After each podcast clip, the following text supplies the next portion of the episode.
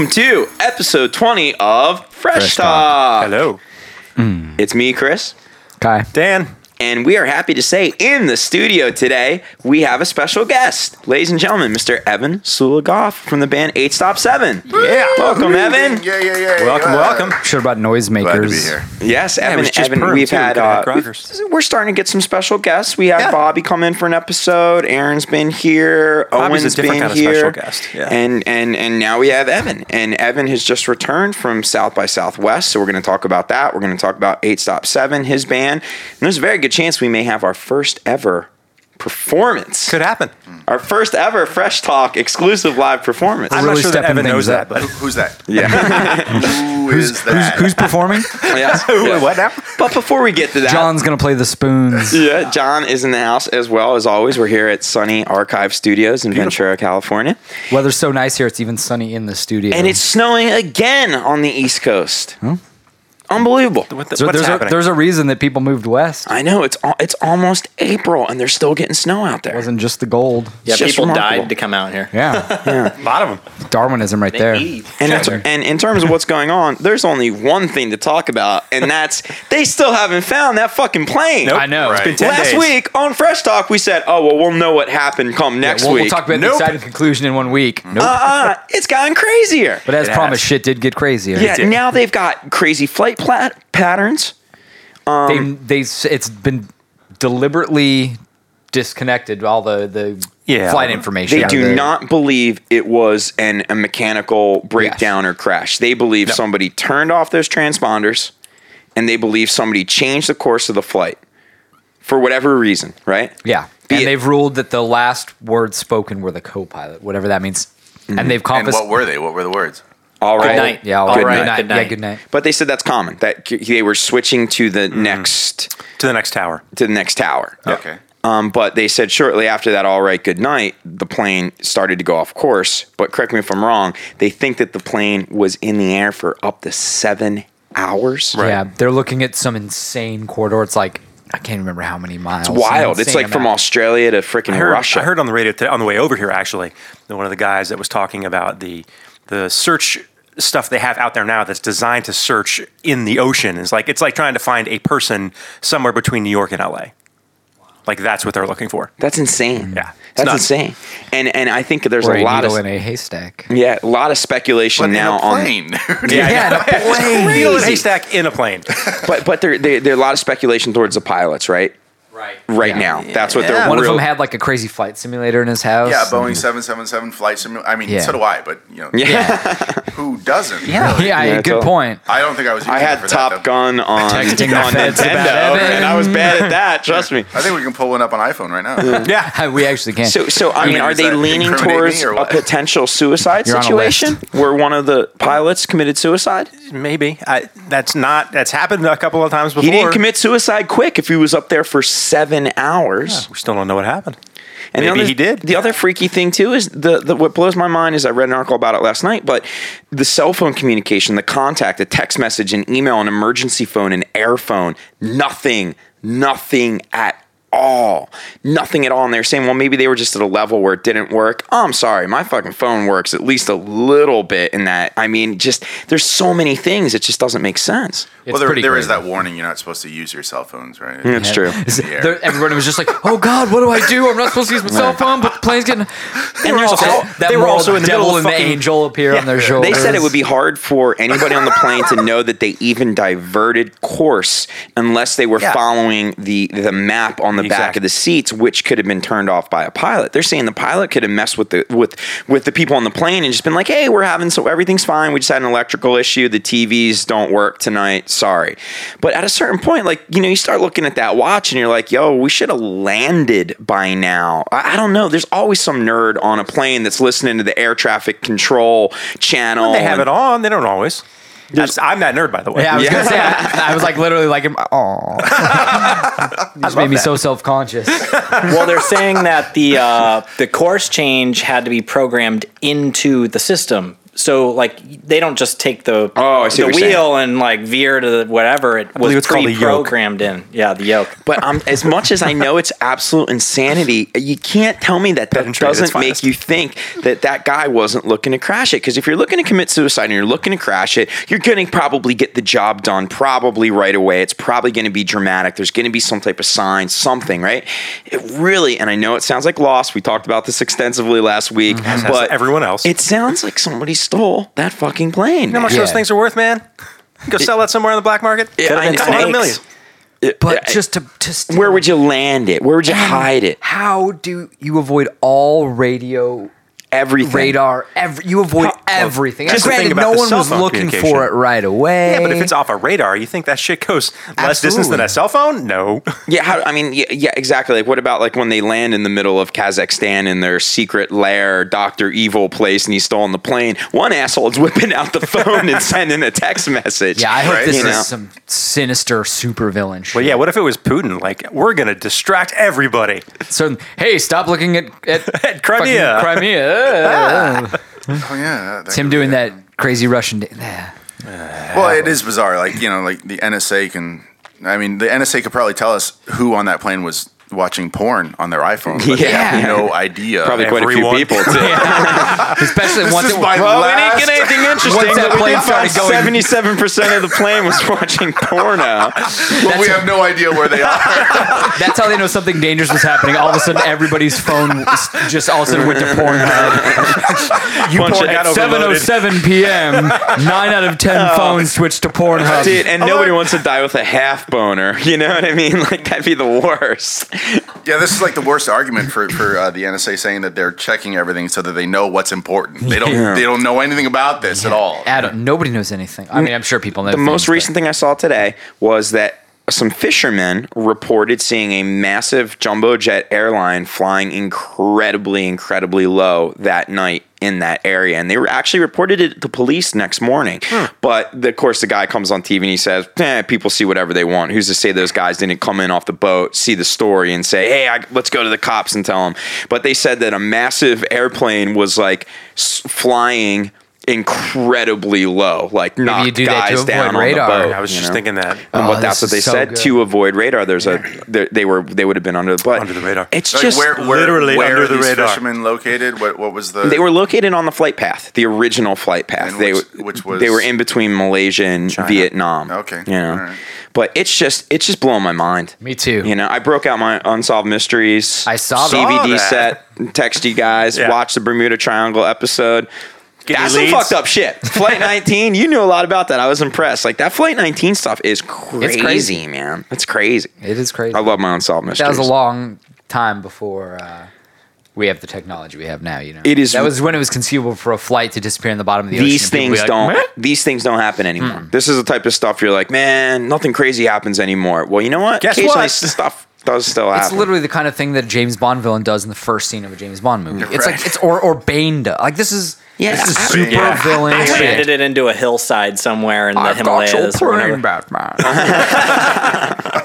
I, I, you know, the other thing too with the, like the cell phone stuff, you know, somebody, even if like I'm getting way crazy, but there's hijackers and they go through the plane, they're trying to steal phones and shit. Somebody's gonna slip that in their shoe. in Someone's their gonna have two phones. The guy And- in the back of the plane's gonna bust something out quick, an iPad. There's what if no they have way. some sort of frequency that blocks all the phones while they go through? And Oh, that's easy. Pick everything up. That's easy. I know. That's what I'm saying. wow, really? yeah, Mil- I mean, military. or- it's military technology. Or is it just? You could buy that at the spy store. Or I was they- going to say it's not really Yeah. military. You can just buy that online. You could buy that at the spy But shop. they man. also said with de- de- the depressure situation on a plane, you know, they said it can be depending on altitude you're at. If you're up to like forty five thousand feet, which I read they were. you maybe. could you could go. Everybody could go within fifteen seconds, and the only Just way go that you could survive is if you But had one of doesn't the explain masks. the which- transponder and all of and everything else. Yeah. The black box, everything gone. that's a good point because let's say that's a natural accident that happens. people are going to die, but the plane's going to keep going. The electronics aren't going to shit out. Not Yeah, the all of them. transponder's not going to yeah, go. That's true. Yeah, Yeah, that stuff got turned off. yeah, that got turned off. Well, the off. course correction and all- or the course change and stuff. I mean, Yeah, exactly. it's crazy. It's wild. Have you heard the story though that it's like You now usually have to have about two the keys pilot to adjust and the shit, co-pilot? They on a previous flight two weeks ago. There's already this investigation on them because they were doing a flight to Australia, and on their way to boarding the plane, they saw two hot Australian babes in line and asked them if they wanted to ride in the cockpit. Oh yeah, I did hear about that. You hear yeah, about that? Yeah, it was a picture of Babe in the cockpit smiling with totally. the guy. It's odd, like how the news will spin to a different story like hmm. that. It's So you're Bizarre. saying that this is actually just all a plot to have, And I'm s- I'm to sorry. have the, the world's best air party. right, totally. Transponders off. Let's get freaky. Flight full of Australian babes. Yeah. yeah. Oh, what happens in the air stays in the air. In You this know, case, literally. I think in a perfect world, of course, you want Yeah. everybody to be alive, but you want them to be captured by a supervillain just to know that Yep. supervillains still exist. And they all they all live, they all escape, but somebody says, I kidnapped a plane, I kidnapped 250 people, and I parked it in the middle of freaking nowhere, and I had the master the master plan. Yeah, You know. I would Yeah, I even mean, like the villain to get C-Lab. away in this one. I'd like everybody to be unharmed, and the just it's the villain. Nobody knows Yeah. who it is. It's just it's like it's like, like Moriarty. Moriarty. Yeah. I'm That's into what I that. I, like my supervillains that like don't mess with people but mess with stuff. Me too. You know, um, like I always Techno think if you can break out of a prison and you have not committed a severe crime, like you know, you- they should let you go. Like, dude, congratulations, you just broke. You broke mean the guy that's just in prison for unpaid parking tickets? that guy. That's a good That's point. Chris. Chances are, if you're in prison, you know, yeah, totally, yeah, yeah. Okay, you got me on that one. That's like where like I become mayor and make that proclamation, and one says, yeah, but uh, everybody in prison did fucked up shit. This isn't you're right. county All right, Jamie. Yeah. man. For all you stoners who got stuck in prison, good luck, you know. Well, um Yeah, that is bizarre though. That is I- super, super bizarre. it's freaky and bizarre and again last You week want it we're- to be something like big though, because if it's something just like whatever, then like you know, it What a letdown! Yeah, well, it was no, like it- it was like when Dorner got burned down after all that. Like, Yeah. really? That's how you went out, Right, you I- sucker? I'm just thinking like you know, it's kind of freaky for you know any flight you're ever on from now from now until the end of all time. have Like this kind Yeah. of stuff can just happen. I you have know? flown Yeah. Malaysia Air from Kuala Lumpur. no kidding huh? yeah. maybe you're the master villain I think was it Jim? Did you see on Facebook? Jim McCauley was like, "I'm taking Yeah, this flight." Stu like, also. oh, maybe it was Stu. It was Stu. Yeah, Stu was taking the exact flight. he was like, uh, "Well, if I don't see anybody soon, let me guess." yeah. it's A wild few days Yeah. later. it's really grit me i mean I, I really i just find this just fascinating on a, such a morbid level but you know they're not necessarily dead right No. Last Am I week, getting Last crazy? week when I Are they said that, dead? you were like, you were like, how could they be alive? I'm like, they could absolutely anything's possible, man. Yeah. No, anything is possible. Well, they said that you would for that jet you would need a one about a one mile long landing strip. Okay. and that it, they could boil down the amount of landing strips there are known, obviously, and they've checked everything. And yeah, but all you hasn't need is a landed. mile of flat land. true. but I mean, but at the same time, John, you're talking about that that section that they have. You're telling me they found every landing strip in Australia, in Russia, No, in just- Pakistan. just it, it goes into authorized some of those hardcore terrorist countries too. Well, yeah, but Right. there must be like a certain amount of fuel that they had, so you can create a radius of how yeah, far no, the they, plane they could had have seven and a half gone, hours right? of fuel, is what they were saying. which is a lot, right? But it's- I guess. the Did they just, just huge. fly until they dropped? And why would he do that? And then where the fuck is it? right. Nobody saw it drop. I mean, it just was in the middle of nowhere. no evidence of it. This is. I think it flew into a. You think someone's mountain already working on the movie? Someone's already working on the movie. Absolutely, they've Call- written call everything but Reza. the ending right now. It's like Tom Hanks. We need a pilot. we need another You know, pilot. you know, like back in the day where they did crazy stuff with TV before the internet, where they could play games like this. You can't tell me that, like in the 1980s, somebody wouldn't have bum rushed out like a TV movie with like Tom Burt Selleck, Reynolds, yeah. where you're Burt Reynolds, like you pick the ending, like you pick like a TV miniseries, like and the next night you pick what happened to them. It's What if- fucking crazy. What if it's just the ultimate like viral publicity campaign? There was never that flight never existed. No Mm-hmm. one was on it. Malaysian Airlines. I like where you're Yeah, going with I, this. I didn't even know about that airlines until, but not like I was ever going to take a flight on there. But Yeah, yeah, I will that'd be now. a it was campaign. nice. It was nice. Let me tell you. I've It was, never gotten on that plane.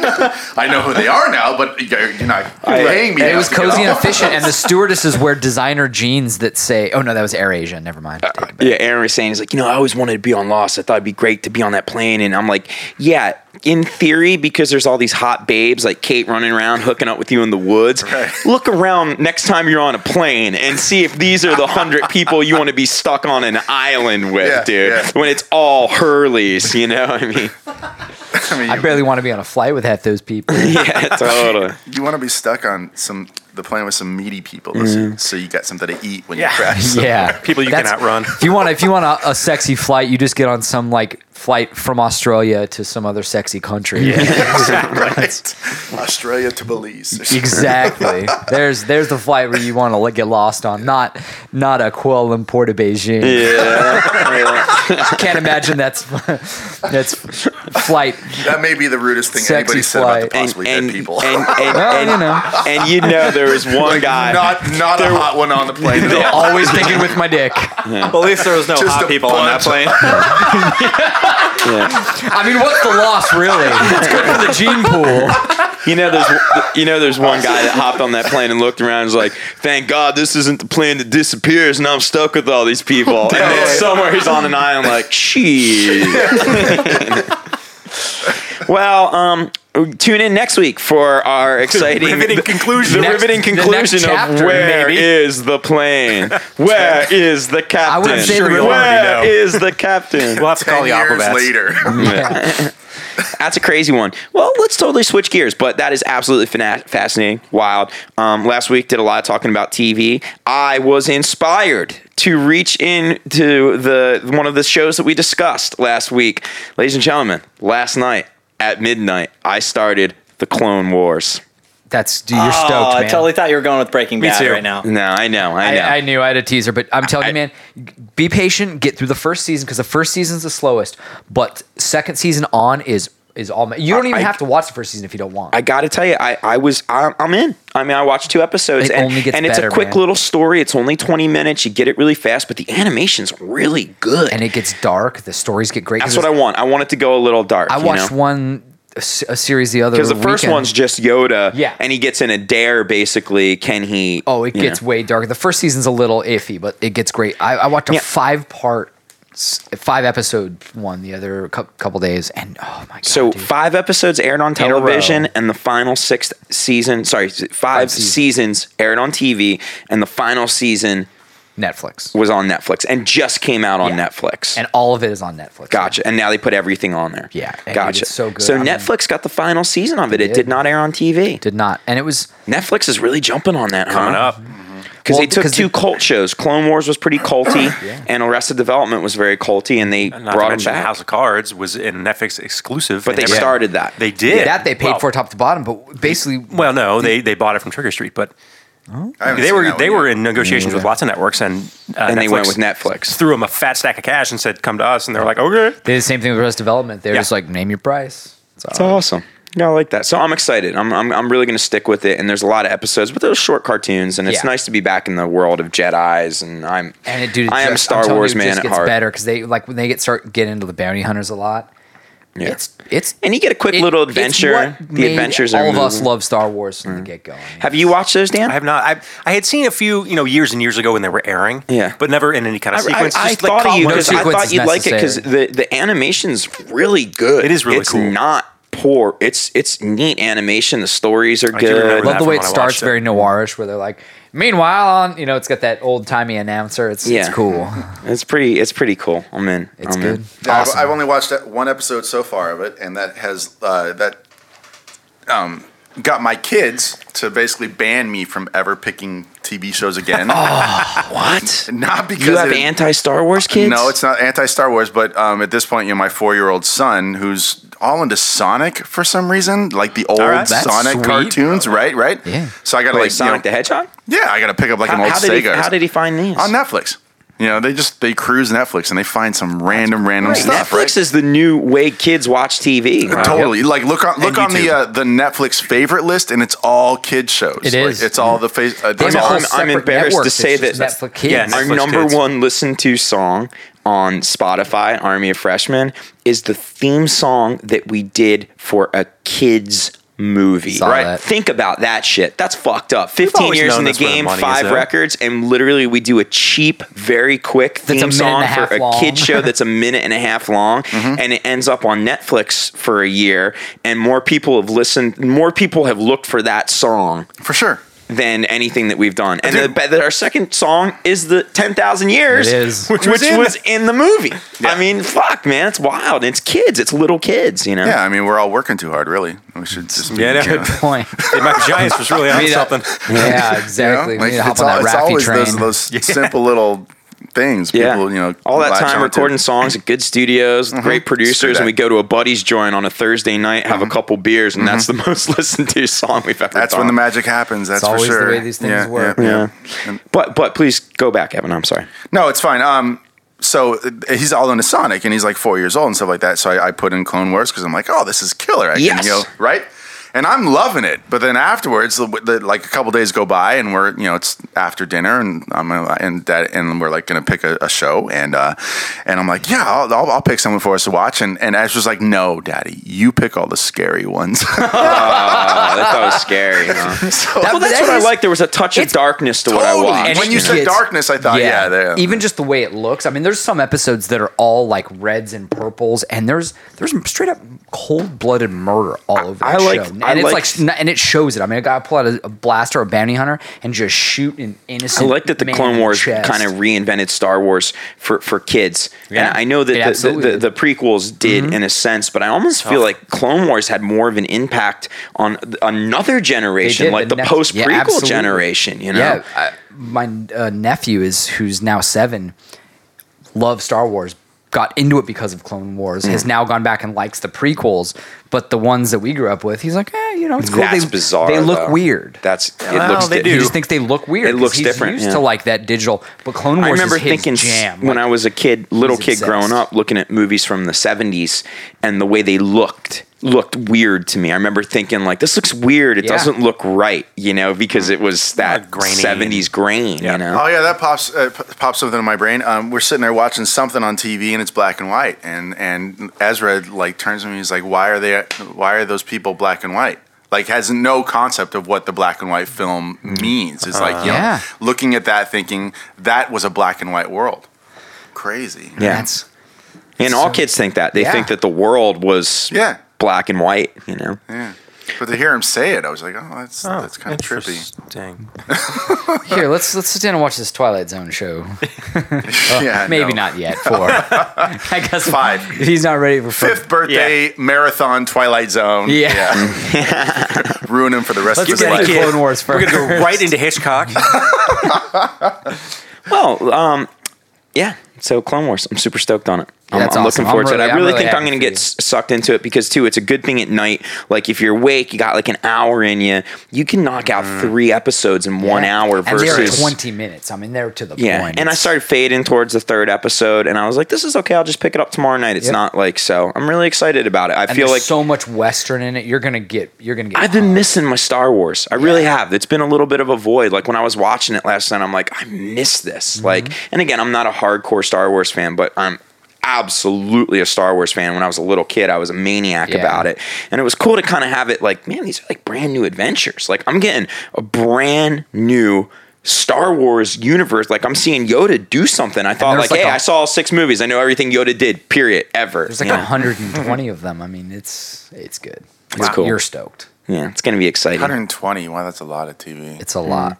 and they look i was thinking about the animation factor like man so many people must have been working on this show around the clock because it looks good you Absolutely know huge. That was a huge part of Lucasfilm. I mean, the guy that directed it, who directed the movie, directed the whole show. I mean, he was. it's almost like his they were so smart they used that as a gap in between these i'm not saying they did it on purpose Yeah. but No, they definitely to, did on to purpose. turn a new generation on via the cartoons Yep. and those kids when these new movies come out in a year or two they're going to be of that age where they're like 14 year olds that want to see line. movies Yeah, they're gonna go to the midnight. they're the the six year olds watching Clone Wars now, or the or the eight year old or ten year olds are going to be the 14, 15 year old kids that are just jammed for the new movies. That's already my kid's favorite ride at Disneyland, Star Tours. oh, it's it's the best. Yeah, it's so- their the favorite new ride. one is so and the new great, one's in- yeah. I, I hadn't been on the new one in a long time. I haven't been on the new one. Oh, Oh, man. dude, I, I went when I went out to Florida and met with uh, our friends at beaches, and they took me on it, and I was like, I understand why somebody because there's different.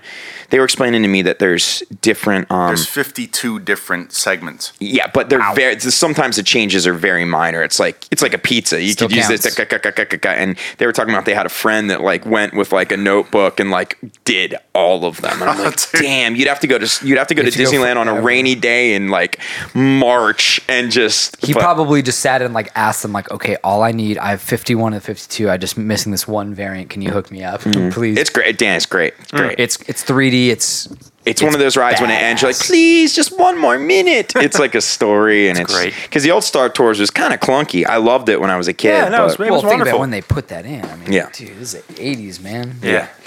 And it was Shit's come awesome then too. Yeah. Star Wars. Yeah, there's like a, s- uh, a version of the same sort of ride. I forget uh, out in um, Florida at Epcot Center, I think, or something like that. And um, Elisabeth Shue and its journey to the center of something or Journey other. to the center of Elisabeth Shue. I'm in.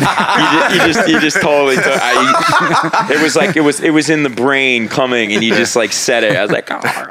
But I mean, that's it, it. Just shows you how arc, how long that ride has been around. It's really a sort of an archaic sort of thing, Definitely. but but they really revamped it well. Yeah, and they and they for all the, I mean, they only had that closed for like a year, and they really upped Yeah. the game with that. Yeah, I was there. Uh, I got a you know I had an annual pass. So I now got, you're a- you're a disney freak right you like your family are disney people is that fair I'm to actually, say? Why is he I'm gotta be a freak? Yeah, I'm yeah, I'm, I'm a Disney freak, but I'm weaning myself off it right now because with four of us right now, the season pass phenomenon um, is probably going to be out of our budget very very soon. And the, the season passes, they used to be a hundred bucks. Yeah, mhm, they're like three hundred dollars. yeah, like three or four hundred bucks This for is like the first lower year version. in yeah. over ten years that I've not had a season pass. Right. I just, I'm like, Right. I, like, fuck me. I don't think it's possible really to be a Disney fanatic if you don't have a season pass. Like, you know, having a season pass takes all the pressure off of every single Yeah. visit.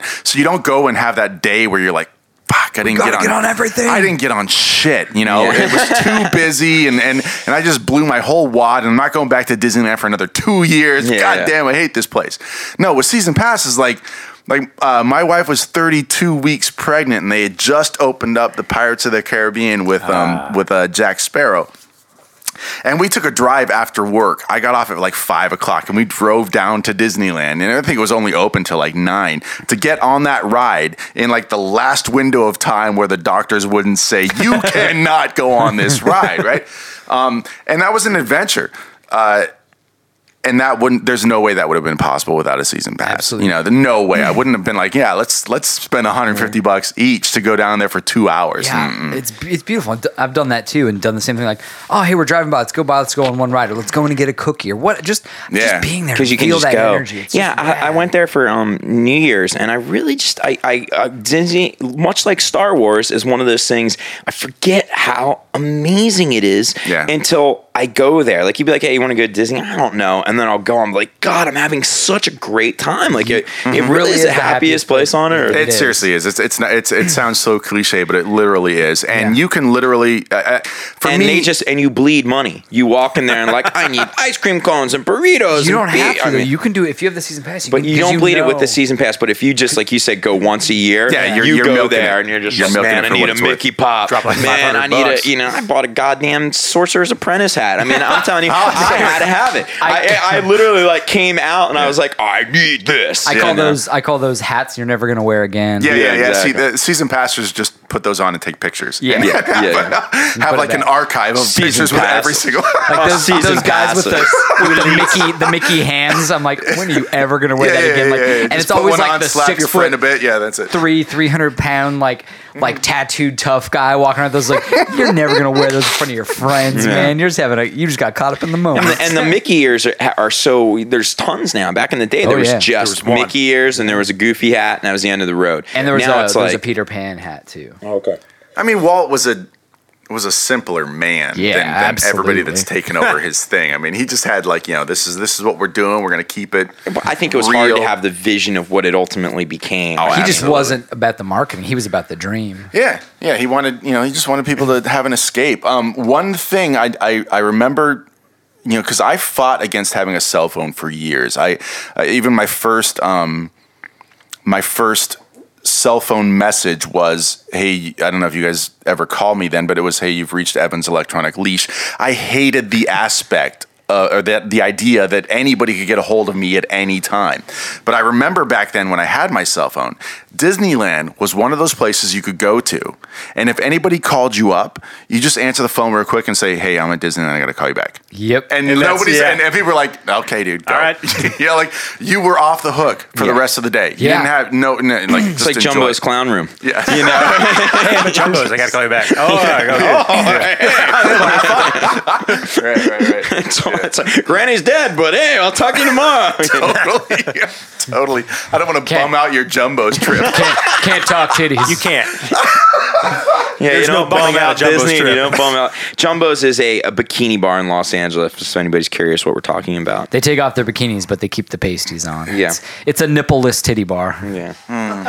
And one of the saddest things, we always fucking talk about this guy on the podcast, but he listens, so it's worth it. One of the all time sad stories is we bought brought our friend Graham from the band AMFX who was visiting. And Graham Tried was to show him what an American titty bar was he about. was so excited. I mean, we're talking just anybody would be. just giddy, just giddy. And he rolls up and he forgot his ID. Oh, He didn't have his ID. I mean, if you would have saw like like you know that moment where you kind of see somebody die inside, Mm-hmm. like literally, like he just kind of like almost crumbled a and little he sees bit. all his friends going to this, and all he hears is like loud rock and roll music, and all these people laughing through the through the door. Yeah. You can't see inside. and he loves rock and roll and boobs. and we all disappear in, and then we all come out later with these grins on our Yeah. face, smelling like stripper. And he's just like, Yeah, and you just and he was like, "It's cool, it's cool," and you know that he cried. You know that he cried because I wanted to cry. I was like, "This." Mm. I fucking started sucks. to, and then I turned around. I was like, nope, no tears, no tears here. Not evident. Yeah. That's like the first time first time we ever went on tour, and uh, one of our guys was still underage at the point at that point. So like most of the places we played, he had to sit outside until we played. yeah. brutal. you know, and it was like first time ever on the road. and- Hey man, there's all this girl who wants to talk. Oh yeah, never mind, never mind. I'll send her out at two if she's Yeah, still I'll- awake. Yeah. She doesn't want to come out because she's got it. She's drinking. And then Can you you just- imagine like and then- eight hours or whatever? Yeah, it and is? you just want, and then and the guys are partying. Everyone wants to stay there till it closes, and then the bartender keeps it open an extra thirty minutes. Yep, and yep. guys in the van, all he wants to do Hammered. is go to the hotel, Yeah. and he's bummed. Yep, yep. Well, hey, um, Evan, we brought you all the way out here, uh, and we ended up talking about Disneyland, the Malaysian airplane, and Clone Wars. Star Wars. Uh, which is great stuff to talk about, no doubt. But um, uh, ladies and gentlemen, if you're listening, Evan, who is here today, he is the lead singer of a band called Eight Stop Seven. If you're not familiar with them, hopefully you are. Very, very good friends of Army of Freshmen. We've known Evan for years and years and years. And uh, not to tell Evan's story, but to tell your story, Evan's band Eight Stop Seven was signed to a very big major label deal back in the late 90s when such things as big major label Existed, deals yeah. existed. And Evan saw saw all sides of the music business literally the good the bad the ugly. He has been through the ringer happy to say um, from the peaks of having a minor radio hit almost having that big time rock and roll celebrity status to losing the label deal to being an indie band to watching the music industry fall apart to salvaging your band really because at one point you were almost the last man standing. I mean things had really fallen apart. It was just you were holding on to that name and yet here you are 15, 16, 17 years later, and you guys are still together, still a healthy, active band, and you just went down to play at South by Southwest last Right. week. Yeah. So you've seen everything, Evan, in your career, and uh, I don't even know where to begin with what to ask you, but I mean, what was, I mean, what was the highest point that you experienced as as a musician? Uh, you know, just playing in front of tons of people, like you don't really even you can't even put that into words. You you don't even you, you think you know what that's going to feel like un, until until it actually happens, and then it's just the most amazing experience to be playing in front of more than 50 people. Like, you know, like all of a sudden 50 is a good litmus test, too. yeah, right. You know, like fifty to hundred people, maybe even a couple hundred people if you're at the height of your game in the in the local local scene. But all of a sudden, you're playing these stages with bands that you like, and there's thousands of people. Um, I always felt like thousand is the weird number for me. Like something about a thousand people feels different. right. It just it feels you know, you can't. Something about that number, you mm-hmm. know. Well, that's a big number. Yeah, that's yeah, a lot for of sure. fucking That's a lot of people. Well, yeah, and, and you can't really fathom it until you're actually No. playing in front of those. And, and so I But would say, 100 to 300, it's almost like the same ball game, you know. Yeah, yeah, yeah. So I, I I would say like the height of our career for sure was we were fortunate enough to be on a label that put us on a bunch of radio festivals. We just happened to be like when radio festivals were Ah, the radio We're, festival. Right? we're a deal. Like, were, a big were a deal. deal, right? And uh, and because they were putting money into your single that was on radio. I mean, Yeah, you yeah. did radio, you did MTV, you did Right. a real Virtually every deal. major city in the United States had a rock slash alternative rock Mm-hmm. radio station. This is back in the late '90s, '90s, and they all would have uh, a festival. It would be their festival, and they would bring in a couple bands, one or two big bands, and one or two bands on the way up. But they would play the band single on the way up to make their radio fest bigger. Yeah. Mm-hmm. And bands like yourself would get signed to a major, and you could literally spend a spring or summer playing radio festivals. right, yeah, like And we, now there's about two right, left. right, yeah, we, we would be rolling up into let's say Chattanooga, Tennessee, or something, and stop off at the local gas station and pick up the current issue of their timeout or whatever it was, and full page spread of our band. You know, check these guys out at this Radio Fest. Yeah. like, uh, this is shit. on, right? Um, we did seven radio festivals once in seven days. We were flying to every single one of them. Um, And that's almost famous shit. You feel like Yeah. I'm fucking famous now. Right. Yeah. the- you know, you really don't ever think that that is going to end. You know what I'm saying? Like that, at that point, That's one of like, the things you feel like if you you got you make it there. yeah. That's Yeah. big, that's bigger than you even dreamed. Yeah. At Yeah. that point, you know that's that's that's more action than you ever even imagined. You just thought I'm going to walk into the label and I'm going to put out a good record and and it's going to go well.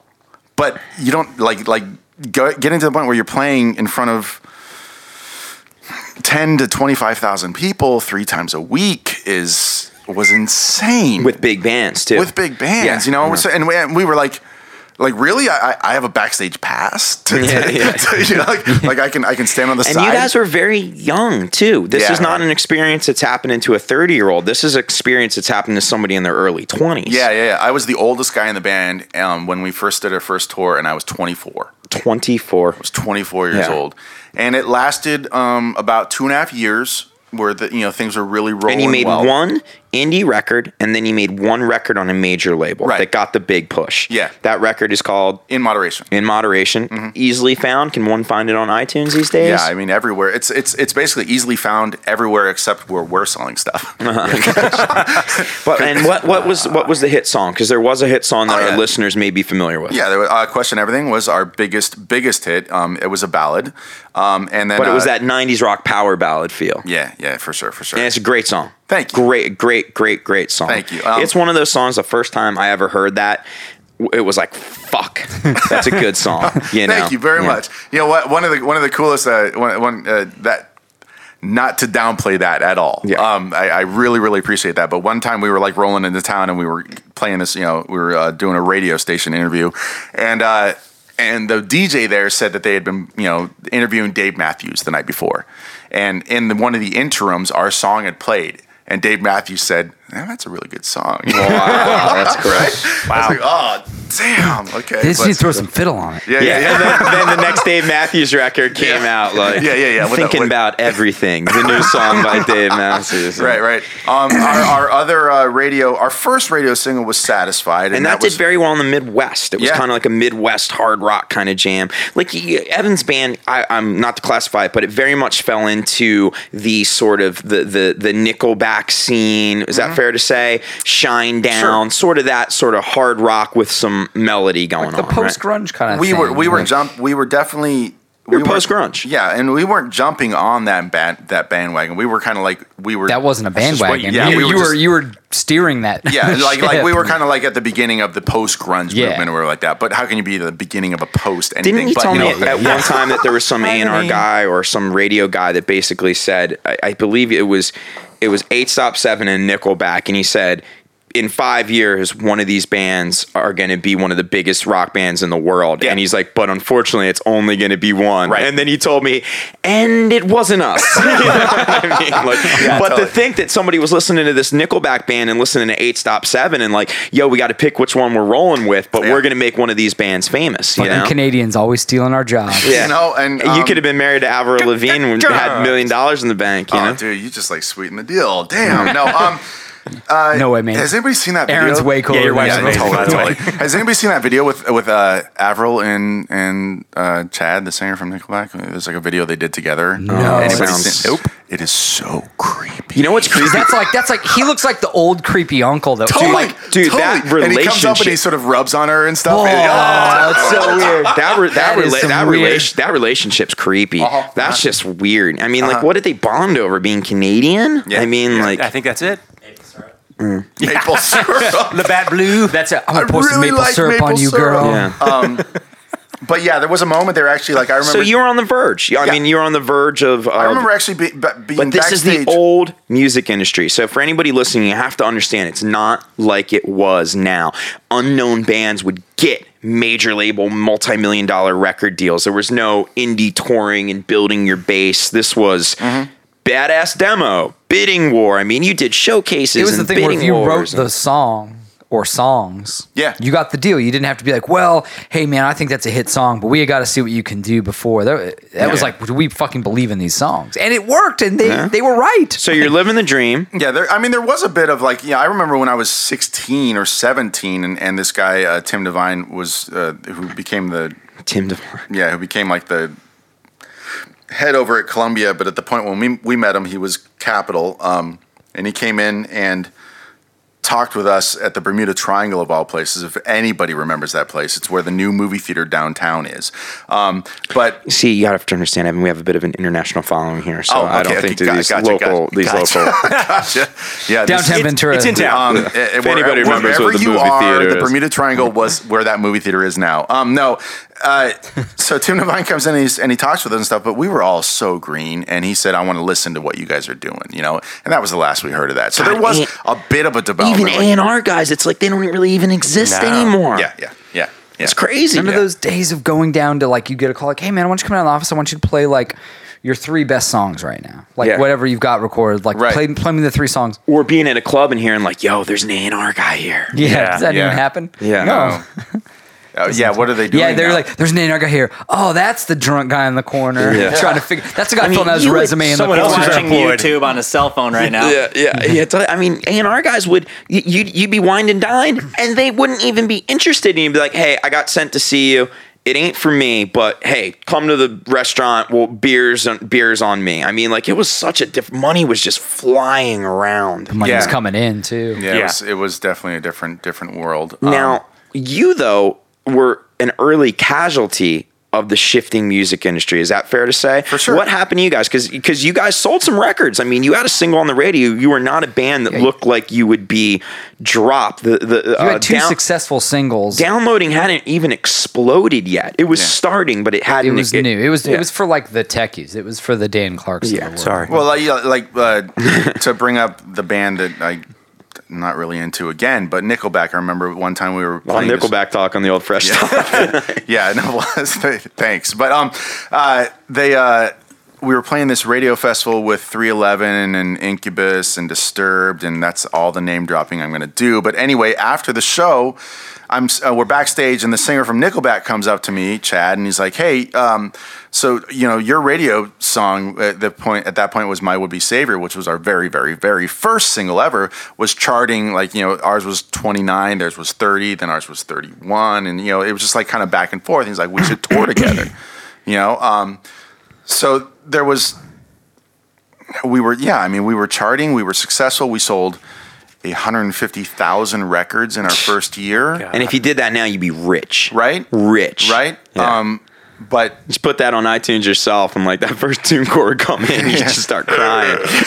you know? you know and that's what we've you know that's literally what i've been chasing for a long time It just just half of those people buy our new record, oh my god, right? But that's a oh, big part of your story is the fact that in the old days, the label controlled everything. It had your website, it had your mailing list. You guys were just playing shows like it would never end, and it wasn't from the indie background of you need to keep and build these people. Yeah. So Yeah. Mm-hmm. when you lost the deal, one of the big the big body blows to you was the fact that you lost access to these people. Is that fair to say? Right. It's one of the big s- mistakes in the story. For sure. And and I mean, internet and things like that weren't weren't anything like what they are now. And I, I had to, you know, sort of learn that and keep keep a, a firm grasp on all the new technology and like that so I could try and locate. I mean, our fans were everywhere. It wasn't just you know, trying to, you know, it wasn't just like going on a, on a tri county tour and, and gathering up all your fans again. This is like, how do I tell people in Chattanooga, Tennessee, we got a new record out, you know, and things like that. And How do I get to Chattanooga, Tennessee without a label and an agent? Right, right, right, and uh, and that just became impossible, especially since like you know there was the the morale was so low with the band, so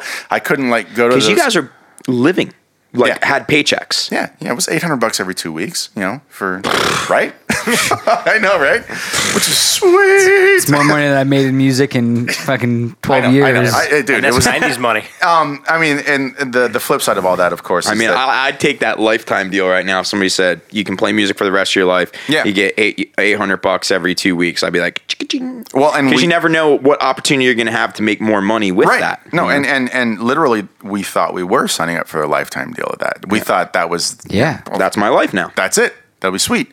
Um, I mean, the 800 bucks was paid out of what we were going to eventually owe the label, you know. Um, man, that's a whole different story. The math of labels, right? the, the, the, the, it's, you know, uh, let's say that back then you were selling a CD for 15 bucks. Most were selling for eight or nine, but let's just say you were selling for 15 bucks. The label would take their $7 the if you sold a record, the distribution company would take their seven bucks, and then you would have your if you were lucky dollar, right? And then your dollar would go towards paying back all your expenses. Nothing else from that, Oh man. right? But the So- game was there was almost an open checkbook. So even though you Right. were owing every time they cut that check, Yeah. they were still cutting the check. And there was bands actually. Their theory, Beau- there was a band called Beautiful Creatures, and their theory was once we got signed and once we got label money, we spend as much of it as possible. So they they spend the rest of our career trying to recoup it. So almost like don't get rid of them. If you Yeah. haven't, real quick interjection. If you haven't, and this is a quick plug for something else, but it's totally related. There's a guy named Rob Reid who has a TED talk called the $8 billion iPod, and it's exactly this topic about the music and the math and the budgeting of the music industry. It's amazing. What's it recom- It's called the $8 billion iPod. It's very funny, All right, and it's on TED. I'll Everybody should watch out. it. So yeah, anyway, so we sold 150,000 records, and you know, like I said, in today's terms, that would be incredible, um, unheard of, right? I mean, like the, Yeah. the the first week sales back in 1994 for the top selling record, which was NSYNC, was 2.4 million records in one one week. I remember that. Um, I, I think it was music- 2001. I worked at a music Okay, store then. okay, yeah. 2001. Um, biggest biggest record in one week of all time was that, that just shows something. No strings no strings attached. attached, and it was right before downloading. Biggest like, reason like right- downloading existed, but it was like right before the summer Hadn't hit the tipping point yet. yeah. So- so the biggest- tipping point was that summer, and it, they dropped it right before. You know, It beat Thriller. Best example of why I've continued going on is that I don't really have any concept of the difference between 94 and 2001. I'm like, oh, we've been doing this for a couple years. Yeah, You know, it'll eventually pay off. but now the Things first change week so sale, quickly. so fast. yeah. Now the first week sales is like 20,000. Yeah. Like Cake. Cake is a great band. I love Cake. The fact that Cake had the number one record in the United States is preposterous. To think that they're the biggest band in the in the United States is insane. Mm-hmm. But they came They've out their last base. record came out on a dead week. You know, everybody bought it in the first week. Their fan base bought it. Next week, they were like number like 150. I mean, it was that dramatic. It wasn't like it built. It doesn't build anymore. You know, There is no I building. remember Versus uh, Versus uh, by Pearl Jam sold like 990,000 records in their first week too. That was their, their peak of their career. one of those was me. I bought that week. One of those was Yeah, two of those was everybody me. I bought bought that cassette and CD. right? So, so selling 150,000 records, we thought, wow, that's that's pretty good. But um, this is the story that we that we that we were told anyway by the label, and and there's evidence that it was happening. Um, AOL and Time Warner were merging, and AOL uh, promised Time Warner that any band that hadn't sold a million records in that previous year, if Time Warner let them go, AOL would pay back all expenses accrued by that band if they let them go. So everybody was getting dropped. I mean, like Van Halen lost their publishing deal, of course, got signed back after the merger agreement came through. But there was like just casualty after casualty after. It was the beginning of the end. Yeah, right. It was the beginning of the end. And AOL, like now, AOL and that AOL Time Warner merger is taught in business schools as one of the worst business deals in the mm-hmm. world ever. And- because the, the value of music literally in in a few years would be derot whatever derided deroded Eroded. eroded yeah, let me look that up. I don't know. derided derot you say derided um, but just i mean everything was so different so Yeah. so there you are you're one of the first casualties Right. what you thought was going to last forever doesn't and it was a real difficult time for you guys right Sure. Yeah, I don't even really have any concept of how many years we were all depressed. You know, um, I mean, we're talking real depression. Yeah. Like you just literally had your dream taken from you. right? But I, that's that's so fucked. I mean, that's like that's like you go in that tornado and you land in Oz and that door opens up and you step out and you're like, this is fucking crazy. And, And then, then the right as- tornado picks you up. and then tornado up. picks you back up like, oh no no no no. See, I kind of feel I feel like for us when we had uh, Oz experiences, we always knew that we were going back to the black. Because and we only ever level. got a Yeah, glimpse. ever. We never got like. Yeah. That we never like. Here's, the, like, see that over here's there? the keys to the You're car. never Kid, go that. drive. Yeah. We just be like, you can hop in the car and Yeah. ride along. It's like, hey, you're allowed to come to Oz for Yeah. a day or two. And this is Evan. He lives there. You know what I mean? Like, Yeah, yeah, yeah, we were never. And then we go back to black and white, and all of a sudden, a few years later, the door opens, and it's Evan It's walking. Evan. I don't live there anymore. I had to sell my house. Was, hey, hey guys, why is there a mortgage sign on Evan's uh, dream? this goddamn witch came. Mortgage sign on my dream. Chad Um, Kroeger lives in my crib now. Chad Kroeger, Linkin Park, and, and to name other to name some fews. Um, So th- basically, you're suddenly you're an indie artist when it wasn't necessarily cool to be an indie artist, where it was almost like you had a stigma. You were dropped. yeah, yeah, yeah. And that You know. still meant something then. I mean, that's when, like, for other labels, probably, I mean, that's when you were Because for a then it pariah, started to be if you got dropped, all the indies came and were picking you up. But this Right. was before it was like, Yeah. you had your shot, kid. Yeah, we. I mean, we had a couple opportunities that could have possibly panned out. Most of the time, we were, you know, it was like you walk in the room and they're like, "Well, this band got dropped for a reason." They didn't know what it was, but they must have gotten dropped for a reason. So we're not even going to consider it. But there was a couple uh, moments, like uh, the manager. I don't know if you remember the the, the management company, the firm. Um, but this one of the guys that was at Reprise Records I thought that was just a porn. Sorry. one of the guys that was at Reprise Records, and, and the firm was managing like Korn and Limp Bizkit and all those bands back then. You know when, uh, I guess when they were still huge. And anyway, um, Deftones I think was on the. You know there was just a bunch of bands that we that we were into that were like on this thing, and and uh, he was now a manager for that. And I had this meeting to go meet with him that I found out about through our manager. And this is where things get really weird. And I don't, you know, it's like all convoluted mess. But I show up to this meeting, and it's obvious that the guy from the firm was not expecting me to show up with our other manager. And he's a little bit miffed by that. And I'm like, well, I, my other manager is how I found out about this meeting. But like, he wanted to like take us over and pull us in. you. And and had we not at that point been tied to this seven year production. 30% off the top contract that we were tied to with the guy that was probably the main reason why we got such good exposure in the beginning and got walked into the label and all that kind of stuff. But you know, it, he was like an awesome. This contract that we signed with this production guy out in Camarillo was an awesome idea in the beginning, and it got us through so many doors. But when the doors were starting to close, that was the worst thing to have on our side. Mm. It was absolutely the worst thing to have. Was this guy latching on to, you know, and and and I'm talking. I'm talking with some people who are like.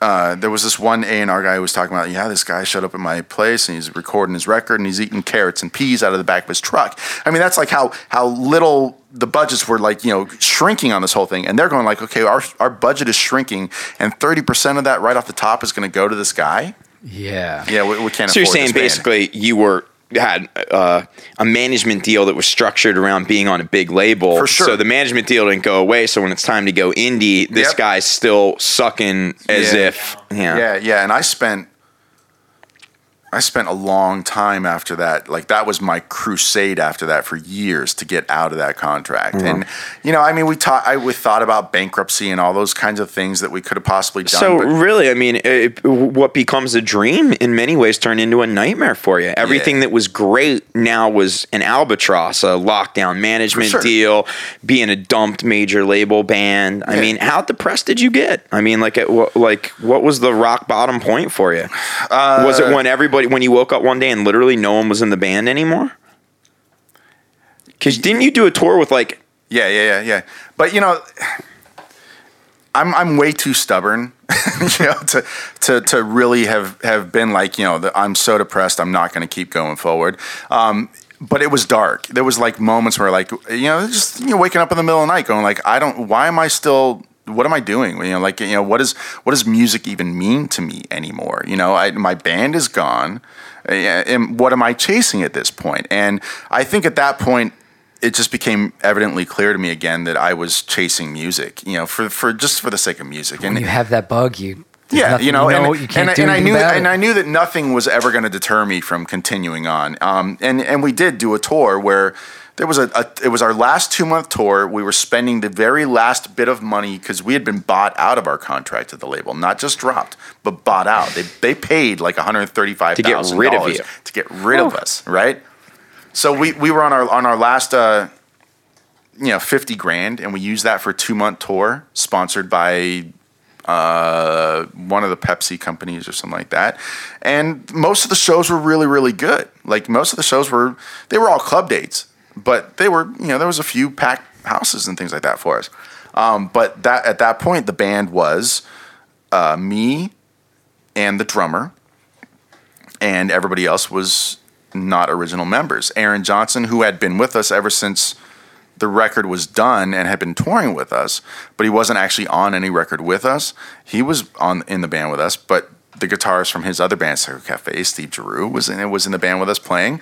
Um, and And that's because people had to leave and they had to get real jobs and they couldn't tour or didn't want to tour. Like Yeah. it was over for them. yeah, people started falling off like flies. Like you know, um, is that is that even? So the right everybody's going to just cope differently too. There's going to be people like, Right. you know, um, heartbreak. Right. So and and then the week before we left for the tour, um, Adam, our drummer, broke his hand in a pool. so So then there you happen? are. What what what one year you a year prior you're on a major label Uh-huh, deal uh-huh. and now you're on a small club tour with a bunch of fill-ins. Absolutely, with one guy that had to learn all the songs in a week, um, and he was really good. This guy named Mike Hansen, but And that's pretty low. right, Yeah. Um, our, and our drummer, who I, I think maybe Adam was probably the the lowest of all of us at that mm. point because he was tour managing that tour. Oh God! Two years ago, he's opening up on Yeah. major radio Yeah. festivals, Yeah. and now Yeah. he's tour managing a bunch of dudes with that a are broken hand. yeah. Right, right. So yeah, I mean, I don't know. You know, you just reach a point when you go, "What am I really doing this for?" And what So I'm- when did you get the love of it back? What what what happened? Because you did. I mean, that's the low point. But take us to where you are now, because a lot of things changed. I mean, you guys hunkered down. I mean, what what occurred? How did you get the guys back? How did you make that last record that you just came out with, which is potentially your best record? Thank you very much. Um, thank you. That that means a lot. Uh, but years. It's it, it feels like years went by where I was struggling with um, the management contract that we had. I there was even one point and where I agreed to sing for another band he was managing if he released us from our contract. with Big Jesus. Seven. Wow. Like that, that, that- that's that, I, and I brought in this l- humongous contract that I had written myself. Where it's like you know, just cut clean, dry everything. I have this vision of it's like like in like handwritten. Yeah, like like like, I Like wanted, with I, blood. like like prick his finger with blood, Yeah, and there it is, you know, and then, and his soul comes out of his body. You know? it's like Ursula Yeah. and Little Mermaid. Right, right, right. He, he turns into stone and breaks off like ash, and that was it. Like I broke his power. Um, that took years though. That took years of, of sort of debating and and, And I at even, this point, you're just playing locally, the occasional bar show, the occasional solo show. Yeah. I mean, Were you I- writing new music at this whole point, or were you just trying to figure out where even to go from there? Uh, Because I feel I don't. I feel like you guys weren't playing new songs, and then you had a whole new record. yeah, Well, I if remember years where it was just. Yeah, they're sort of together. Right. You know, like you would Oh, pop up and play a bar show once every six months. Right, and that would be that would be like in the years after we were getting dropped, we were still doing demos at this little studio out in in, in uh, Studio City called Sea Sound, and a lot of those demos became the mastered works that became Bend. Okay. Um, Which I was the third indie record. the third indie record, and I released that record on my own, not having any idea Mm-hmm. if Warner or anybody else like that was going to come at me because I didn't know how tied we were to them. Mm-hmm. But I didn't release that record until after my manager had signed his name and blood, hmm. letting us go. I always And felt that within, that was and- very much like a. It's that record to me was almost like a. a if I doesn't mean to- I don't mean to say it felt like a demo, but it felt like a demo. It didn't Sure. feel like an eight stop seven full I work. Think, I no, and, and and and had it been like a record, we probably put, would have picked ten off that, maybe nine, Yeah. and recorded a couple others, things like that. But for me, putting out that fifteen song CD was redemption for me. That was like I'm putting this fucking out, no matter what anybody says. Nobody's owning this shit. I'm going to put it out there because I feel like our fans are still out there and they're still waiting.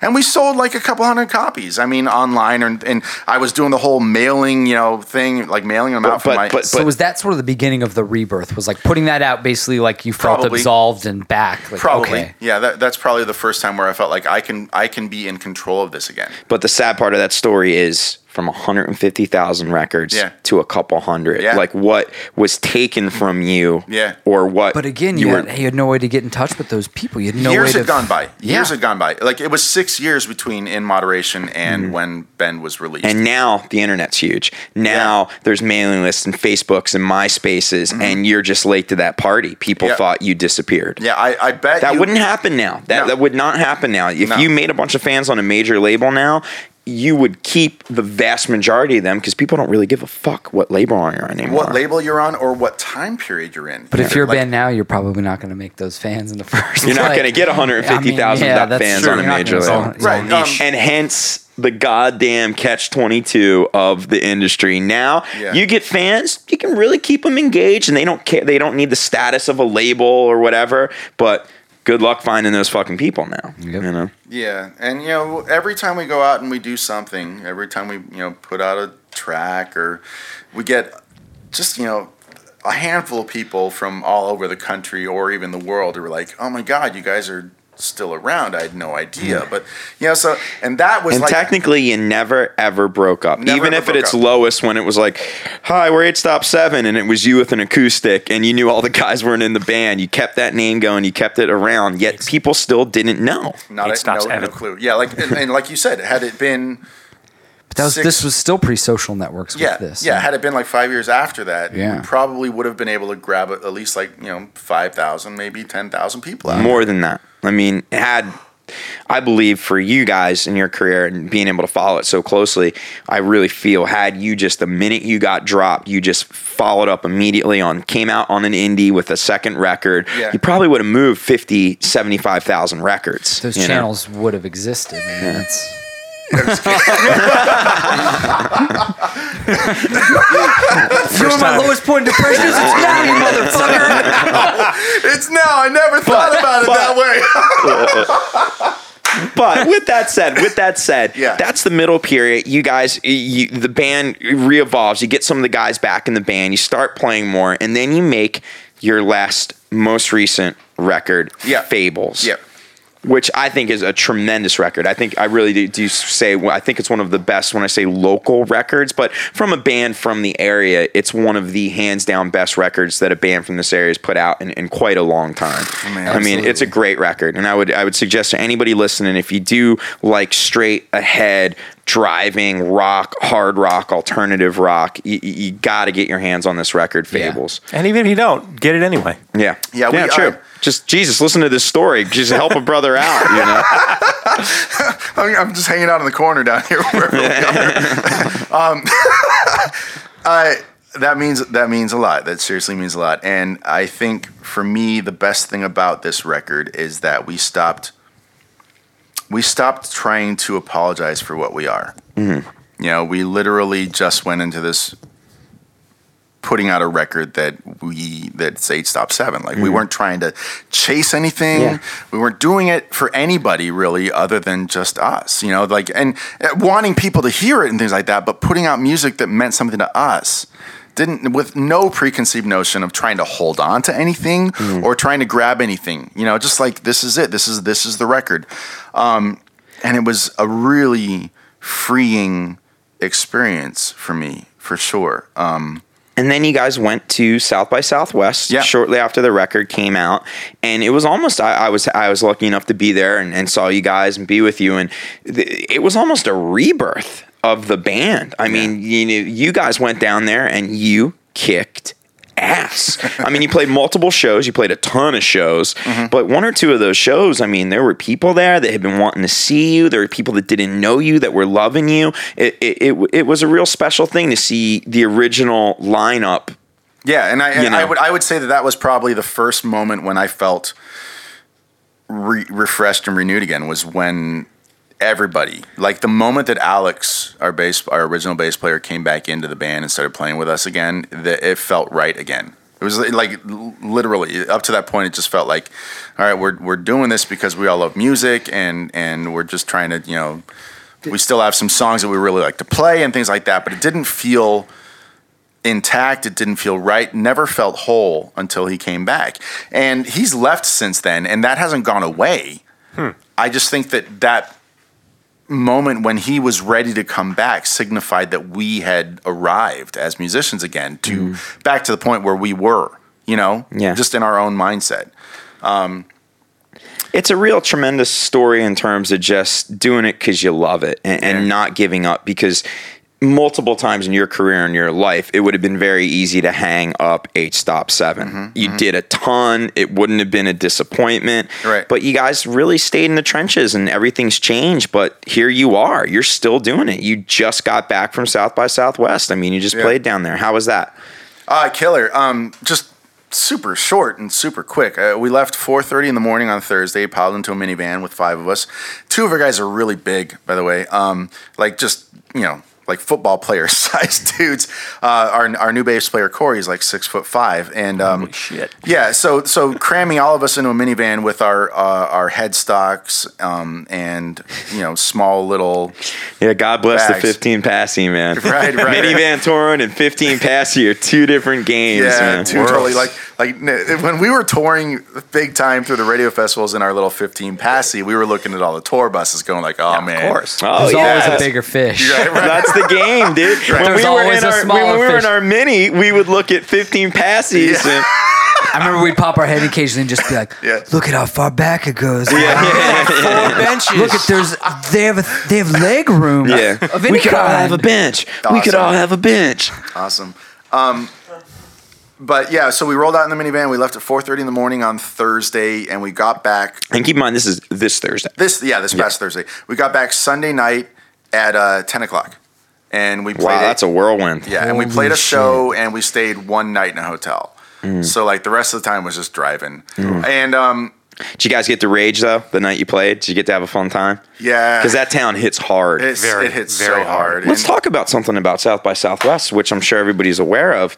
But Murder. drunk driver Yeah. Right, right. down the main strip, down Yeah. Red River, night one. Yeah. hits 20 plus people, Kills kills, two. guy died Three. in the Yeah, hospital. three. Third guy died. Now, yeah. Killed Like today, three. They're hitting him with capital punishment. They want to give him the fucking chair because they still got that shit out there. I'm pretty sure. Still got Yeah. California too. do. Texas. Yeah. Um, they don't want it's gonna happen. now you weren't there he's, yet. He's he's gonna get the death penalty. Was there a somber mood?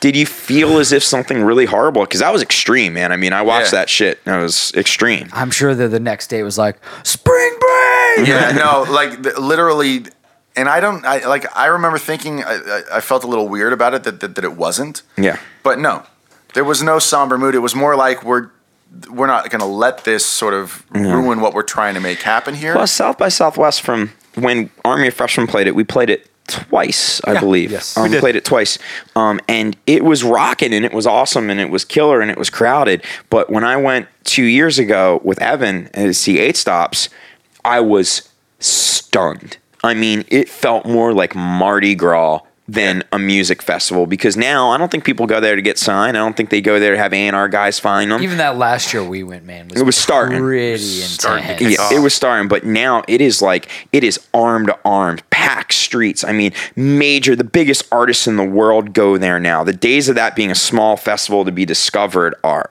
over. right, right, you right, know? right, right. Yeah. Um, And, and now it, co- showcased it, co- now. it coincides with goddamn St. Patrick's Day too. It's off by a day or two. I mean, they had St. Patrick's Day in South by Southwest together three years ago. You would have thought. I mean, it was. It, I, it felt like Mardi Gras. You know? Yeah. Um, I, I, you know, I wish I had like a humongous success story for us going out there. Either there was a couple hundred people at the show, which is which is. If you're if you're in South by Southwest, most people only stick around for like one or two songs Yeah, and yeah. on Yeah. to the next. next Were you at the Texas Rock Fest we again? were doing the Texas Rock Fest. The outdoor again. stage, The same outdoor corner? Stage. Uh, we we went on at eight o'clock on a Saturday night, and, and yeah, it was a, it was a great time slot. slot. People were receptive. Um, for me, the the biggest the biggest plus of the whole thing is that again, four or five fans that hadn't heard from us in 10 years Mm-hmm. show up with their 8 stop 7 t-shirts you know and they're just so stoked to see us there and it just you know, it, it just reminds us that we have to show up at people's doorsteps every once Mm-hmm. in a while you know that's It's the hardest thing that I deal with personally with our band, and Yeah. the thing that keeps me up at night sometimes is Yeah. as much as I desperately want to go out there, and you get the random email or Facebook message or Twitter like, "When are you going to come so and so?" and it's just Yeah. like people don't understand that that's almost a near impossibility for Right. multiple reasons. You know what I mean? But it's like you don't understand what it would take to get people off work to get a vehicle to get the gas to get the time to drive to Wichita, Kansas to probably play for you, not to play for a bunch of people, to play for you. Like, Right, right. no, well, that's a ten thousand dollar trip. You know what I mean? Like, Yeah. and it's like you do it, you do it if you could. Have you had know? some good times in Wichita. Yeah, yeah. Hells yeah. you know I, I almost watched you fist fight your current best friend in the world in Wichita. Yeah. It's true. I did. I, I punched him and then I almost got murdered. Yeah. I got sa- I got saved that night.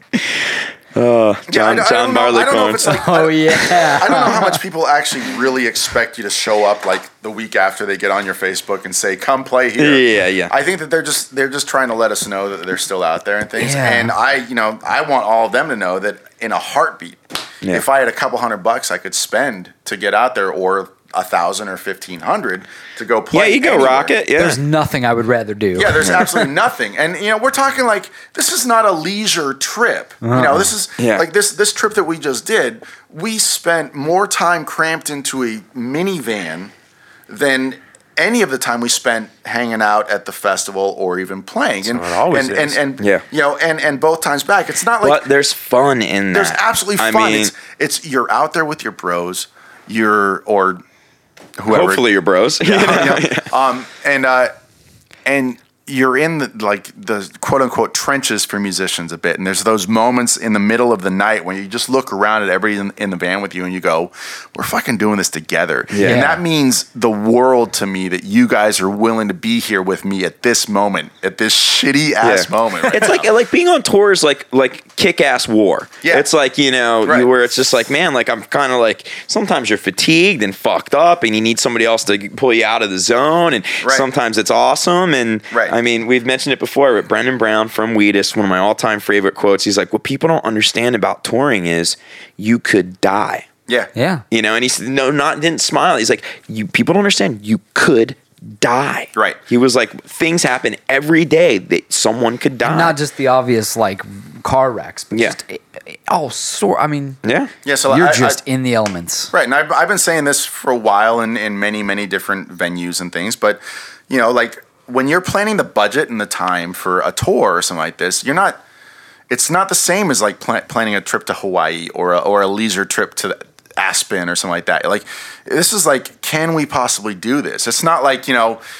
A, a trip where you're planning with your family and like, oh, I've, I've earned this vacation, things like that. It's just like we have to go out there and do this, and it's not going to be completely leisure time the entire time. It's going to be fun. It's going to be worth it. And a lot of times you don't have a lot of time to prep for Yeah, it, like you would a family trip or something like but that. But it's not you a know? it's not a vacation per se. Like it's Like work. if you have a day job, if, you- work. if you have a day job, you're off your day job, and and there's moments during the day when you're like in the van, cramped in there, and you're like, well, this, This is my shit leisure. beats working. yeah, totally. but but it's still like what what would really beat working but at when that you moment. you know, but it's just those little moments when you're in that van and everybody cracks a cold beer and you start telling stories and you're just like, this rules, totally you know? rules, totally rules. Um, and even the moments, like I remember, I can look back on some moments in the van when like, you know, things weren't, you know, so many things were going through my head, and I'm like, I don't know what's happening. Is this going to go right? How's the show going? I'm nervous. I'm whatever like that. Even those moments when you're like just thinking and alone with your thoughts, that is something I miss too about mm-hmm. being on the road. Absolutely. You know? under the desert and there's just nothing around. Yeah, Like, and you're kind of you know, like you're a little bit anxious about certain things, and you, you have that, that sort of You know what it is? You're alive. Yeah. And Yeah. good, bad, or ugly, when you're on tour, you're really experiencing a Yeah. lot of highs. You're tired. You're more tired than you And would be on a yeah. normal day. Yeah. But when you're Dirtier, fucking having you're fun, you're having more fun than you'd have on a normal day. And when you're dirtier, you're dirtier. Like everything is extreme. I mean, you don't have two beers, you have seven. You know, just because it's just you're just everything is intense. you yeah. know? Rest stops are even amazing. Just God, Yeah. God forbid we ever go back to England. Fucking Dan and Kai's uh, app is just gonna blow up, dude. having a something, having a something, having a something. Like, Kai, Phone's that's that's thirty seconds from the last having a something. Like, Don't yeah. judge me. I had 42 beers last night. Now that you, now that you guys are beer snobs, you'll be going to those bars trying all these weird English ales. Always you been know, a beer snob, J man. Yeah. you just drank something that no one's ever drank before. Like, oh, Except like you, the- Kai just descends into the heavens. except for that we come from a country with significantly better beers. yeah, that's true. But, you But literally, like I do you like know, a the- Tetley's though, The, the world of and a 1776. I mean, the world of fandom out there needs to know that they're that they're you know the revenue doesn't just come from nowhere. You know, and if they want like if they literally want, want their favorite bands to come out and see them play, then they gotta there's got to be some sort of give and take there. There has to be, unless their favorite band is filthy rich. Yeah, and, yeah, you know, yeah. and, and could just go Which- anywhere. You know, It doesn't happen unless you're, Unless you're Madonna. you know, yeah, Madonna, the Foo Well, Fighters. and not like- even that. If you're if you're like filthy rich before you start Oh, yeah. music, then doors are open for you, and you're Yeah. like, you know, oh, this one person wants me to play out in Kansas. We will be there tomorrow Yeah. because I got nothing else I need to spend my You, money you on. did a diatribe recently online. We'll post it for people to read on a, a music website. But you talked about how rock and roll was becoming something for rich kids. Yeah. What, Yeah. what did you mean by that? I just meant like most of the stories that I hear right now about successful bands coming up, and I'm not going to name any names or anything like that, but most of the stories, and I still have links and ties to people in the industry and stuff that are like you know managing these bands and things like that. Most of those bands are coming into this this realm right now with like 150,000 bucks in their pocket for promotion. You know, they just like they come in like I got 100. But you're saying they're bringing it. Yeah, yeah. Before anything, before even the record, no, nothing. Like, yeah, or maybe they've got a record they did on their own, things like that, and they're like, I got 150,000 bucks that I want to put in promotion. You guys get me out there, and like, and uh, you know, I have managers that have gotten their bands out there. Oh, and the the Bions are back, man. The Bions are Right. back. They're back with Yeah. vengeance. Yeah. Right. And I'm not saying that like every band that has money is terrible. Mo- a lot of the bands are really, really good. But what I'm saying is it's going to lock out, you know, like you're not going to have bands bands like our bands that are willing to stay together for 10 to 16 years with like little small victories here and there sort of like fueling our fires and things. That's just not gonna like there's not gonna be a lot of bands that come from nothing that are willing to throw it all into it for, for a long long time you're not gonna have like And do those minivan like even runs and even those- yeah even bob dylan has come out saying like if the music industry was what it is now back when i was starting out there's no way i would have kept it up there's no way i would have broken in it's just you know Can you imagine Bob Dylan's voice rolling into an A and R meeting, doing Right. his thing in this day and age? Like, Right. you're ugly, you can't sing. No, they would have just auto tuned the shit out of him. Yeah. They would have made it sound like he could sing. Yeah. Mm. yeah but you know so you know and what i'm the, saying like and the his kid. development. I mean, you know, It's- class warfare has finally come to music. Right, Yeah, and, and, true. and so so basically, we just end up in a, in, a, in a system where the only bands that are going to be accessible to everybody, meaning you like a band, you want to see them play in your hometown, things like that. The only bands that are going to be like that are the bands that come from money from somewhere else. You know, where from you call up an money. agent and say, "Hey, Yeah. we made this record. my dad's got hundred thousand dollars is he putting into my band. We've got uh, twenty five thousand dollars to buy on, Yeah. and the agent's going to pick you up because he's got a band Yeah. that would gladly take that $25,000. Because dollars. that band's not making money either. yeah, exactly. Uh, and I'll t- I mean, uh, we are going to put out another record. We're already starting to write and things like that. And then the right, next record that we do is probably going to cost us like fifteen to twenty thousand dollars out of our own money because we do them right. You know, even in even in today's world, Yeah. records are cheaper to do, but so it's not five hundred thousand dollars. But if you want a good sounding record where it's mastered properly, mixed properly, all those things, you're looking 15, 20, maybe even thirty thousand dollars out of your own pocket. We're going to do another pledge campaign, things like that. Our last pledge pledge campaign was very very successful, yes, but we still haven't paid back that first record, even after record sales. You know, like if we were a band that had money, then the, our next record would probably be already recording right now. We'd probably already be in the studio. But at this point right now, we have to think about we've got songs, but where are we going to get the money to go into the studio and do it? You mm-hmm. know, and that and that sort of timing thing becomes a factor, and that may be why the next record doesn't come out until three years from now. It's not because the songs aren't done. It's not because the recording's not started, but it's because it took us forever to raise the money and because and because there's no there's no give and take you know coming up you know back and forth between us and our fans and i get it you know music is free why the fuck would you pay for Yeah. it you know like there, you know, like really why would you well the reason why is because you want that band to be able to show up at your doorstep and play for you Yeah. that's why Or make the music not because want them to not because not because like you know Or even to let them just keep making music. Yeah. Right. Not because mm. we're bands out there and like, you know, if, if you don't buy my CD for 10 bucks, I'm never going to do another fucking record again. Fuck you all. You know, no. We just really want the freedom to, to do the things for our fans and, and go out there and, and, and, and, and feed what we're doing in the So- right way, you know? Clearly, you're moving into a situation where you need to do an extreme act to get people on board to follow you. So, when will you release you the whereabouts of the? Malaysian 777?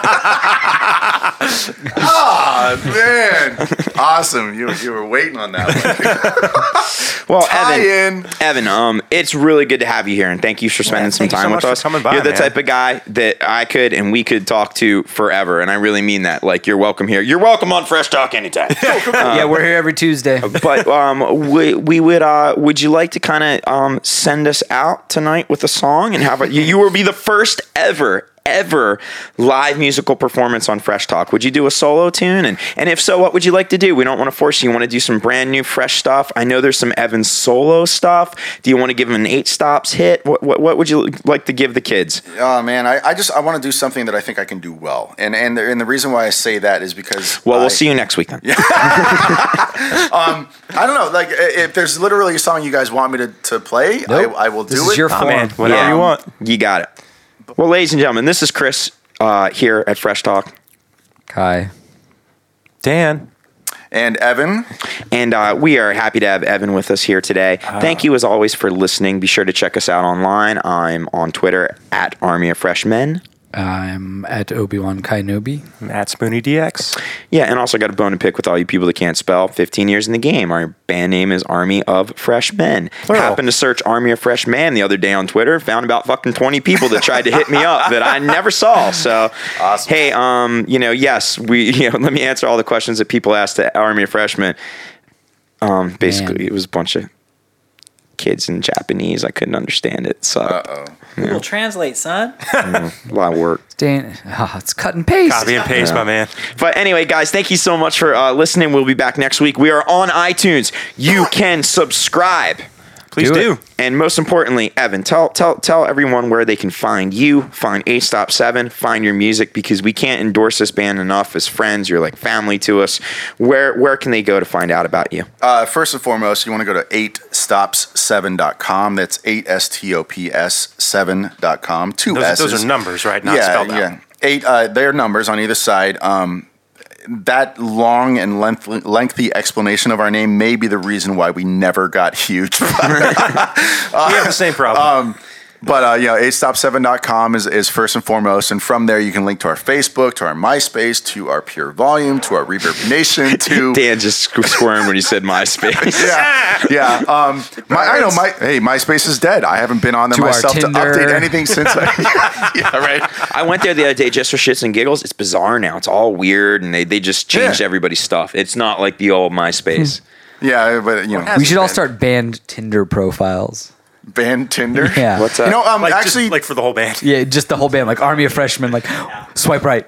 we we uh, we do have a we, we do an have a band camp J-Man. um a band camp site as, as well bandcamp.com slash eight stop seven and I'm kind of digging there. It's a very simple sort of you know fan to music. That's what the Calamity Yeah. used for the new record. yeah, it's, it's it's it really They're cuts pretty- cuts away a lot of the sort of you know useless fat about the whole thing. And just like you like this music this is where you can get it. There's a little blurb about what we're doing. It's one page. It's really simple. I like it. So you could go there too. Um, but basically just you know google 8 stop 7 uh, the first five spots um, are going to be the best websites you discover ever. Um, Cool. well, thanks for being here, Evan. Good thanks, luck with everything. And uh, I believe you're going to send us out with a song. Thanks, Yep. everybody, for listening and enjoy this first ever live Fresh Talk acoustic performance. Evan Sula-Goff from 8 Stop 7. first and last ever acoustic performance Take it away, Evan.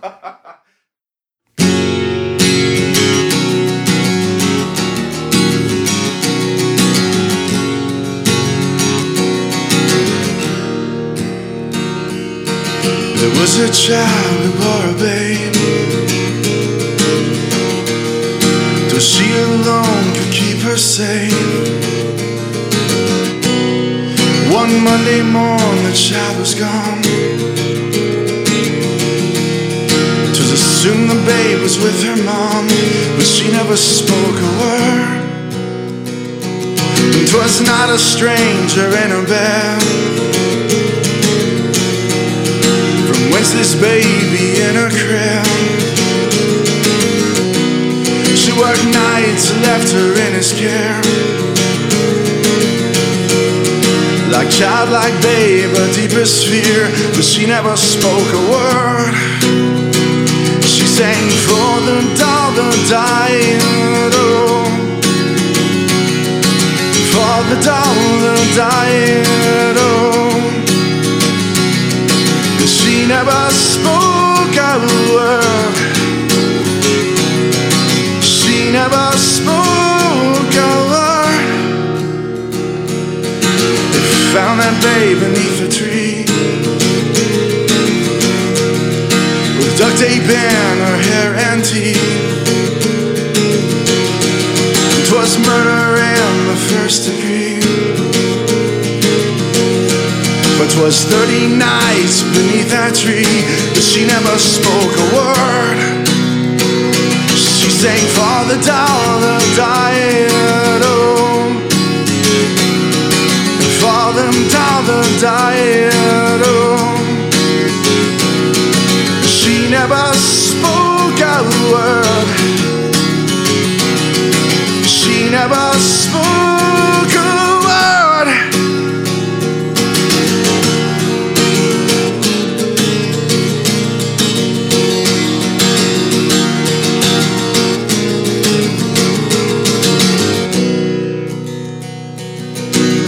was a child who bore a babe. Twas she alone to keep her safe. The verdict spared the child alive. And walked that truth into the night, but she never spoke a word. She sang doll that died. Oh the down the dial. She never spoke.